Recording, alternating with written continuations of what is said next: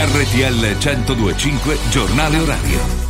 Buona nottata da Sergio Gadda. La delegazione israeliana non parte per il Cairo dove sono in corso colloqui su un cessate il fuoco a Gaza e uno scambio di prigionieri con rappresentanti di Hamas, del Qatar e degli Stati Uniti.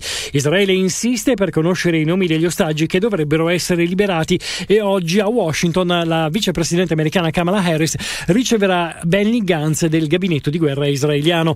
Blitz di ultima generazione agli uffizi di Firenze in cinque hanno attaccato i volantini con le immagini dell'alluvione di Campi Bisenzio e sul vetro protettivo della primavera di Botticelli, nonché sul muro adiacente. Il ministro della Cultura San Giuliano ha detto gli attivisti pagheranno di tasca loro. Chiara Ferragni si confessa in tv da Fabio Fazio, ha detto di essersi trovata al centro di un'ondata di odio e che questo è un periodo tosto. Sulla crisi con Fedez ha detto che non è una strategia, ma è una vera crisi.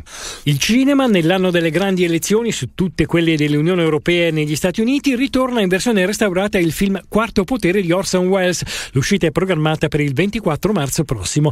Calcio, la ventisettesima di Serie A, il Napoli batte 2-1 la Juventus e si rilancia verso il quarto posto. Il Bologna supera 2-1 l'Atalanta a Bergamo ed è terzo in classifica. Gli altri risultati, Verona-Sassuolo 1-0, grave infortunio a Domenico Berardi, il giocatore nero-verde salterà agli europei. Il Cagliari ha vinto 1-0 a Empoli, 1-1 in Frosinone Lecce. Oggi si chiude con Inter-Genoa ed è tutto per questa edizione. Ora gli aggiornamenti sul traffico. Via Radio.